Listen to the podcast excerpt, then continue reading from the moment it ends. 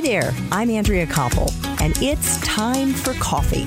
The podcast where you get to hear firsthand what the jobs and careers that interest you the most are really like. Hey there, Java junkies. Welcome back to another episode of T for C. I am so glad you're along for the ride. And if you're interested in breaking into the field of national security, then you will be too, because this is the episode for you, my friends, because my next guest has worked various roles within the Pentagon, the National Security Council, and the U.S. Senate, including serving as an acting deputy assistant secretary of defense for African affairs. But before I introduce you to Michelle Lenahan, I want to make sure you've signed up for the Java Junkies Journal. That's T4C's weekly newsletter that comes out bright and early on Monday mornings, and it's got unique firsthand insights into dozens of different industries from the professionals who are actually working in them just head over to the Time for Coffee website at time, the number four, coffee.org, and the sign up box is right there. Now, my civil service oriented cappuccino lovers, please grab a mug and take a chug of your favorite caffeinated brew because it's time for another caffeinated career conversation. And my guest is Michelle Lenahan, a senior advisor on policy management and operations to the chief of operations on special projects at the U.S. Pentagon, where she's worked in a whole bunch of capacities since 2007. Most recently, Michelle was the principal director in the Office of African Affairs, where she managed a team of about 15 to 18 military and civilian contractors. Prior to that role, Michelle was the acting deputy assistant secretary of defense for African affairs in the office of the secretary of defense for policy. In that capacity, Michelle advised DoD leadership and represented the department on policy matters pertaining to Africa. And in addition, Michelle is an officer in the U.S. Navy Reserves. Michelle has also represented the Department of Defense within the National Security Council staff as Director of African Affairs. She also worked in the office of Senator Dick Durbin, where she worked as a legislative fellow. And she worked within the office of the Chief of Naval Operations and the office of the Vice Chairman of the Joint Chiefs of Staff as a presidential management fellow. We are going to be getting into all of this in our main time for coffee interview. So please check out show notes to see if that episode has already dropped. Michelle, welcome to Time for Coffee. Are you caffeinated and ready to go? Good morning. Welcome. Thanks so much, Andrea. I'm absolutely ready to go and super thrilled to chat with you and share whatever perspective I can. Oh, fantastic. And we want to make sure our listeners are aware of the fact that Michelle is here today with us in her own capacity and not in her professional capacity as an employee of the Department of Defense. Did I get that right, Michelle? Yeah, absolutely. I'm speaking in my personal rather than professional capacity. Fantastic. So I should say official rather than my official capacity. Yeah, she is not here in her official capacity. She is here as a wonderful human being who wants to share all of her amazing insights into the field of national security with us. So let us dive into our 10 espresso shots. The first one being Michelle, what entry level jobs are available to young people who want to break into this field? Thank you, Andrea. So, the best way that I've seen for young or early professionals within national security is to break through internships or through fellowships. So I myself came in through the Presidential Management Fellowship within the Office of the Secretary of Defense. We also have Rosenthal Fellows, Boren Fellows, McCain Fellows, and internships are a great way. Unfortunately, at my organization, they're unpaid, but it's a great way to meet people, get experience, and then launch into a full time job. I'd also say on the Hill, staff assistant would be an entry level position. Excellent. And as you and I were chatting before this interview began, you were saying, what's the definition of young? Because really the truth is, if you want to get into this line of work in the Pentagon, especially in government, non Hill related jobs, you're going to need a grad school degree. Isn't that right? Yes, I would say for the most part, people have graduate school degrees. And, and I'd add another option as well could be a contractor. So through defense contractors, there are some positions that are assigned to the Pentagon. Nice. Yes, absolutely. And Michelle, is there a place that our listeners can go to find all these different fellowship opportunities? How can they learn about them? I would suggest going through one your university. I mean, there certainly should be a career service office that should be tracking what the various fellowships are. But then also, I would peruse the websites. So within Department of Defense, we have something called Washington Headquarters Service, which ultimately manages the entry of personnel. And so they would have a listing for where internships or fellowships potentially could be found. Excellent. Okay, we'll try to put a link to that in our show notes. Michelle, what is a useful hard and soft skill that you look for in the young people that you hire in the Pentagon? Well, first and foremost, I would just say a great attitude, I think goes a long way. That also, communication skills are critical, the ability to write and brief, as well as critical thinking and analysis. Everything that you do within a large organization like the Department of Defense or even within the government requires working with others. So, the ability to work in and across teams and different organizations. Also, we deal with really complex information that's in high volume. And so, you really need the ability to sort through that and then distill into easily understandable, concise language so that senior leaders can make decisions or that others can, can easily easily understand. I'd also say task and project management, since you're often running initiatives or trying to get through your various objectives. And also agility and adaptability. You really have to be able to shift from one issue to the next or from one type of product or tasking to another. Excellent. Sounds like skills needed for journalists as well, which yes. you also used to do. So uh, a lot of that resonated with me. Michelle, is someone's major a deciding factor to get into this profession. In other words, if they haven't studied national security or international affairs as you did, or government or public affairs, is it a deal breaker? I would say no. Certainly, as a hiring official, I would not discriminate based on what someone's major was. Actually, a boss at mine at ABC told me early on that he did not look for journalism majors. He was a philosophy major, and his his expectation is that a lot of the skills could be learned on the job for journalism. But he really wanted not that you couldn't do this in journalism or as a journalism major, but his focus was just looking at some of the hard skills as far as critical analysis and deep thinking that he was able to gain from his philosophy expertise. So I would say somebody who basically has exhibited talent or that I basically can trust that they're bringing good skills to the fore, irrespective of what major it was certainly in. And then also just a really good work ethic and team attitude for me goes a long way. That's not to say that it isn't considered favorable if you do have a major. So for sure, I studied international relations and public policy. So my education matches my profession. And certainly that's a leg up, but I definitely would not see it as a disqualifier if someone didn't have a major that was aligned directly with the profession.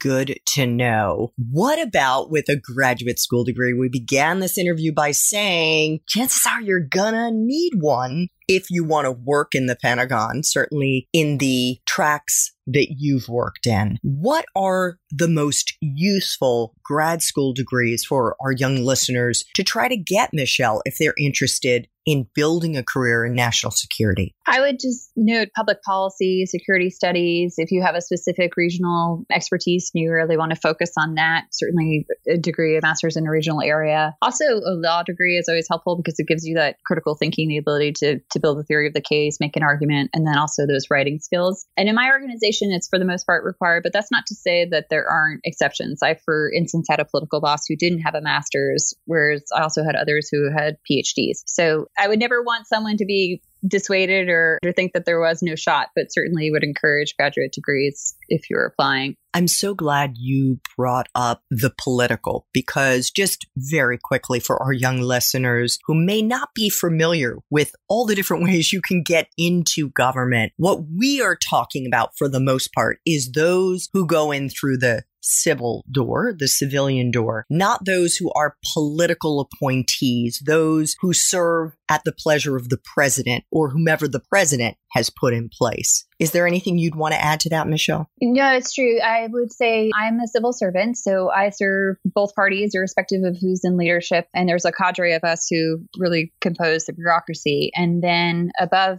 the civil servant tier, for the most part, are the political appointees who are put in place by the administration. And then there are also some political appointees called Schedule Cs that can be at what we call an action officer level. So not necessarily in the leadership, but throughout different levels of the organization. So that is another track to potentially get in is to go through the political arena.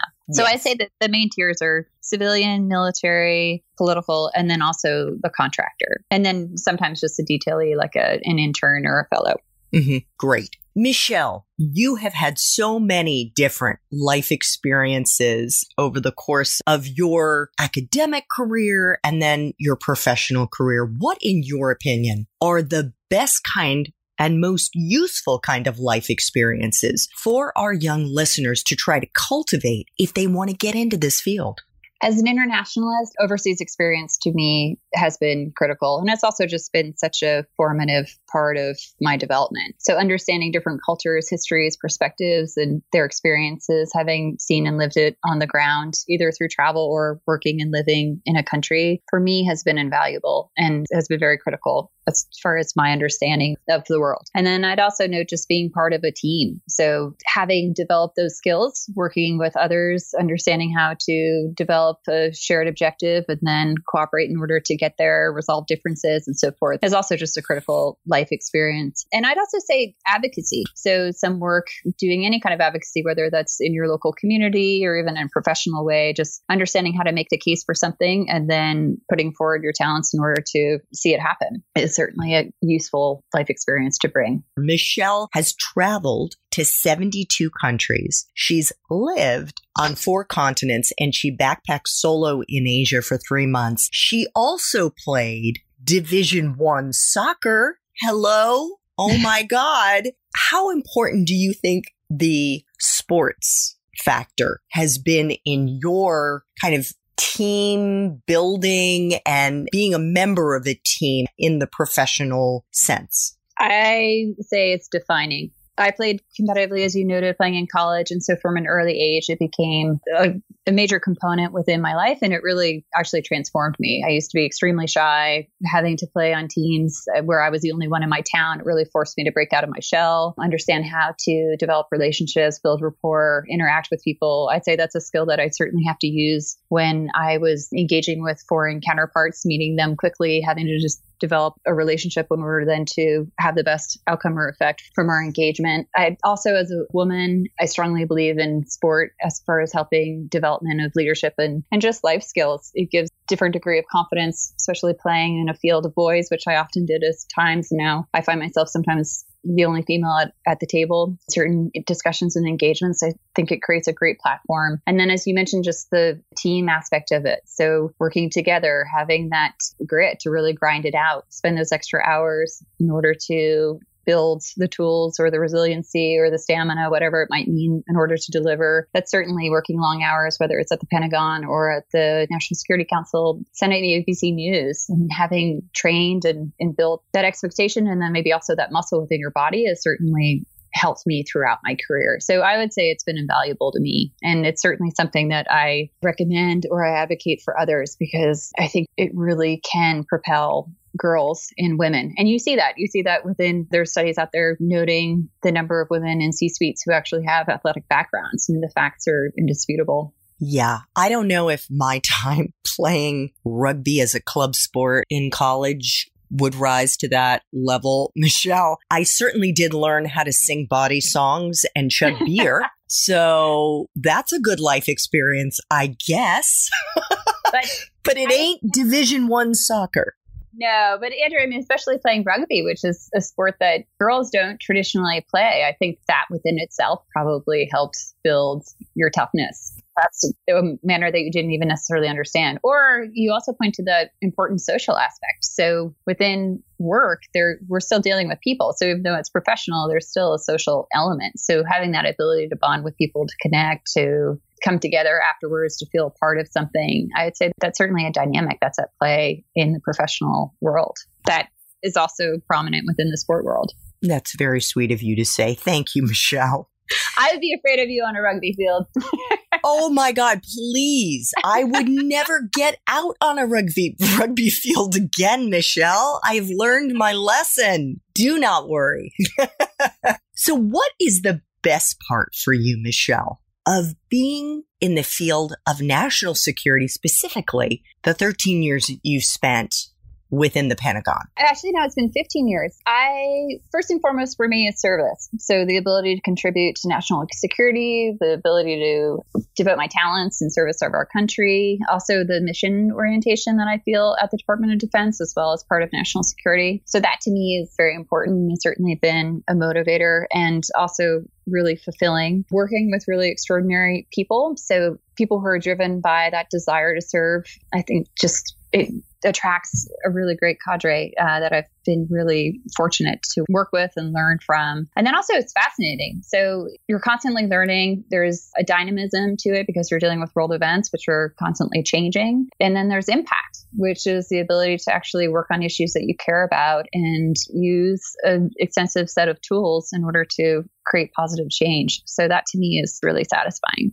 Amazing. Okay flip side, Michelle, what is the part of your current job as a senior advisor on policy management and operations to the chief of operations that sucks the most? I'll take this as a macro question, uh, not to my specific role, but I would just say that it can be really difficult to get things done. So the US government is large and it's complex, and there are a lot of moving parts. And by design, in part, there are safeguards in place so that you don't make poor decisions because they can have lasting effect. But what it also means is sometimes it can be a challenge to move something quickly and seamlessly. Just a, a case in point, when I worked in TV news, I would write something and then one person would look at it and then it would be broadcast to millions versus now if I write a product within my role, it has to be reviewed by multiple people and then goes through a chop chain and so forth. So it's just a very different environment as far as speed goes, but it's because of the impact of the work and the effect that can be long lasting that you have to have all those reviews in place, I would say. Yeah.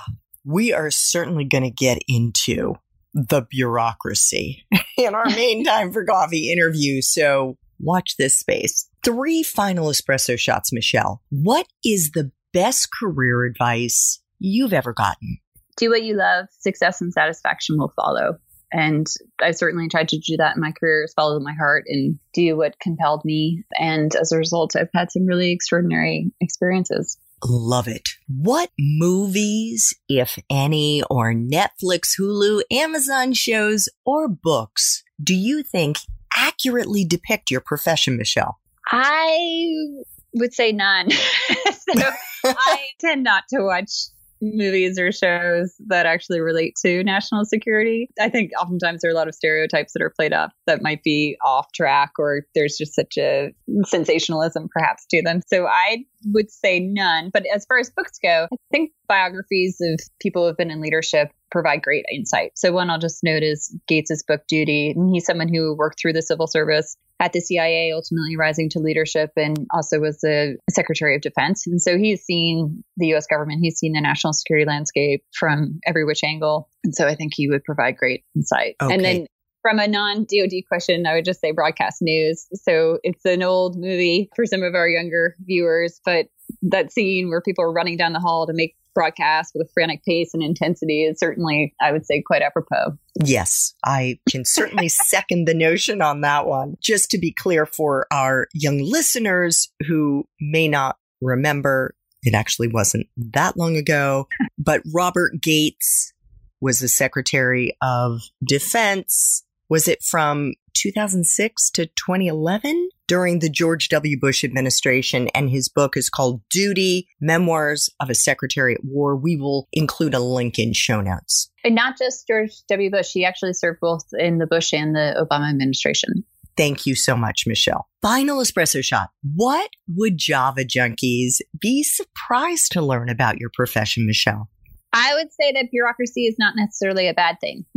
I know that bureaucracy seems like a four letter word, but you know, oftentimes institutions can keep our government grounded and measured, which has positive benefits as well. There's a reason why they're in place. So I would just say, yes, we can do things quicker and with less complications at times. There certainly can be greater efficiencies and so forth. But ultimately, our institutions are vital to this democracy, and bureaucracy is, is a component of our institutions. Excellent. Michelle, I want to thank you so much for making time for coffee today with me and the T4C community. Our country, our government, and certainly the Pentagon is so fortunate to have bright and talented and committed individuals like yourself helping to move our policy forward for sure. Oh, Andrea, it's so kind of you. Honestly, it's an honor and a pleasure to serve. So I'm quite grateful for the opportunity I've been given. But, and it's such a pleasure to speak with you and your listeners. I would really encourage people to consider national security. It's a fascinating and fulfilling field, and we need great talent. So please drop your name and pursue it. Thanks so much for listening to Time for Coffee, where the professionals in the jobs that most interest you always have time to grab coffee 24 7, no matter where you live. I have one quick favor to ask you. Remember to rate, review, and subscribe to Time for Coffee. Thanks so much.